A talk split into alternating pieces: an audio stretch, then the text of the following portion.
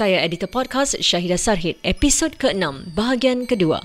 Kes mayat dikerat-kerat di Sungai Kalang. Rancangan membunuh.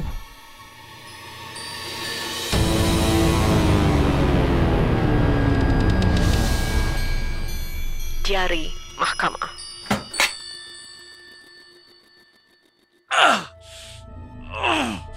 Leong mencengkam lehi kekasihnya warga Cina Cik Liu 22 tahun dengan tuala hingga mati.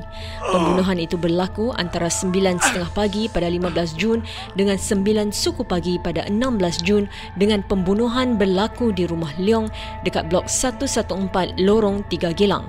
Kemudian Leong mengerat tubuh Cik Liu pada tujuh bahagian dengan menggunakan sebilah parang dan sebatang pemukul getah untuk memotong bahagian tulang.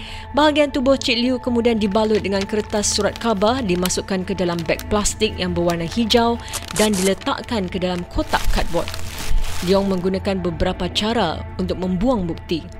Dengan menggunakan basikal, Leong menuju ke ubi untuk membuang baju, kasut dan kaki Cik Liu di kawasan tempat pembuangan sampah yang berlainan. Sejurus selepas itu, Leong menggunakan teksi untuk ke Sungai Singapura dan Sungai Kalang. Di sana Leong menghumban bahagian paha, kepala dan badan Cik Liu. Menurut laporan Leong membuang mayat Cik Liu ke dalam Sungai Kalang kerana mengikuti upacara di mana abu setelah membakar mayat orang Cina dibuang ke dalam laut. Leong membuang bahagian tubuh Cik Liu ke dalam air sungai seolah-olah untuk membebaskannya ke dalam laut. Akhirnya, Leong membuang beg dan isi beg tersebut di luar stesen MRT Amokyo sebelum pergi ke kerja. Pada 17 Jun 2005, beg plastik yang mengandungi bahagian bawah tubuh mangsa ditemui hanyut di Sungai Kalang oleh seorang pembersih. Sejurus itu, pihak polis mengesan bahagian atas tubuh Cik Liu. Keratan kepala dan kedua-dua betis Cik Liu ditemui di timbunan sampah loji pembakar tuas. Leong kemudian ditangkap polis. Pada mulanya, Leong menafikan hubungan intimnya dengan Cik Liu. Tangannya menggeletar sewaktu sesi soal siasat dengan pemangku Inspektor Roy Lim. Kenyataan polis pada 17 dan 20 Jun pula menyatakan bahawa Leong mengaku yang Cik Liu berada di flatnya pada 15 Jun 2005. Menurut Leong, Cik Liu mengajaknya pulang ke China dengan berat hati, Leong mengatakan kepada Cik Liu bahawa sukar baginya untuk memulakan hidup baru di China serta meninggalkan isteri dan ketiga-tiga anak dewasanya di Singapura. Cik Liu pula menyarankan agar mereka bersepakat dan sama-sama membunuh diri. Menurut Leong, Cik Liu yang bercadang bahawa beliau akan mati dahulu. Demi melaksanakan rancangan sepakat mereka, Leong melilit tuala di leher Cik Liu, mengetatkannya sehingga wajahnya menjadi biru.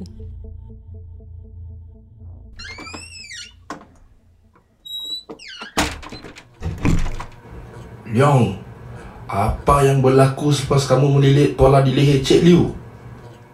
Mukanya tukar menjadi biru. Bila aku lihat wajahnya, aku terus tak jadi membunuh diri. Pada 17 Jun 2005, Leong ditangkap polis. Leong didakwa mencuri kad ATM kekasihnya Cik Liu dan mengeluarkan sebanyak 2000 dolar. Cik Liu mengadu kepada Leong tanpa menyedari yang Leong lah yang telah mencuri kad ATM-nya. Cik Liu telah membuat laporan polis agar dapat mengenal pasti si pencuri melalui rakaman kamera litar tertutup CCTV bank. Secara kejam, Leong mengakhiri nyawa kekasihnya Cik Liu. Kes Leong bermula pada Mei 2006. Dalam kenyataannya kepada pihak polis, dia dan Cik Liu telah bersepakat untuk sama-sama membunuh diri. Tetapi rancangan tersebut gagal. Menurut hujah berguam belanya Leong, Encik Subas Anandan, Cik Liu telah memberi izin kepada Leong untuk mengakhiri nyawanya. Sekitar 280 keping gambar yang memaparkan keratan tubuh Cik Liu Hong Mei, alat bagi memotong dan tempat di mana keratan tubuhnya dibuang dikemukakan kepada mahkamah. Set pertama gambar menunjukkan laluan di Kalang Riverside Park di mana keratan tubuh pertama ditemui pada 16 Jun 2005. Bahagian bawah tubuh termasuk tulang kering dan tubuh privat Cik Liu ditemui dalam sebuah kotak cardboard di darat sekitar 9 pagi. Set kedua gambar menunjukkan tebing sungai di mana bahagian atas tubuh mangsa tanpa kepala ditemui dalam sebuah kotak berwarna merah dan putih. Lebih 40 keping gambar yang menunjukkan kepala mangsa yang telah busuk turut dikemukakan. Set ketiga merupakan gambar rumah tertuduh Leong di Blok 114 Lorong 3 Gelang gambar-gambar bukti menunjukkan kesan darah di baldi, dinding tandas, dinding pada lift A blok 114, pakaian serta alat pemotong iaitu sebilah parang dan pemukul getah. Selain itu, gambar-gambar juga menunjukkan beberapa keping akhbar Cina dan beg-beg berwarna hijau serupa dengan yang digunakan bagi membungkus keratan tubuh mangsa. Ini termasuk gambar basikal berwarna biru yang disyaki digunakan untuk mengangkut keratan tubuh.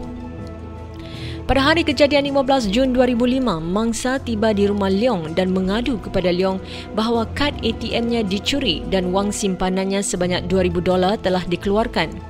Tanpa menyedari yang Leong adalah pencuri kad ATM-nya, Cik Liu menyatakan yang laporan polis sudah pun dilakukan dengan harapan dapat mengenal pasti si pencuri melalui rakaman kamera litar tertutup CCTV.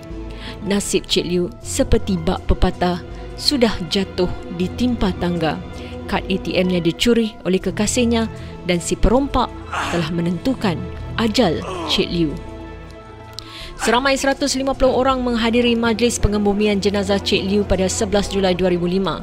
Pengurus jenazah Encik Roland Tay dan isterinya Sally Teo telah mengumpulkan derma sebanyak 20,000 dolar kakak Cik Liu, Cik Hong Wei tidak dapat menziarahi majlis itu disebabkan masalah pribadi. Derma tersebut diserahkan kepada adik perempuan Cik Liu.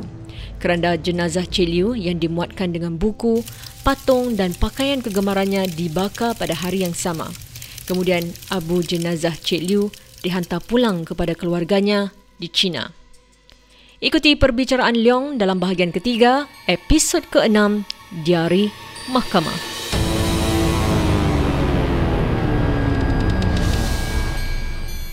Diari Mahkamah.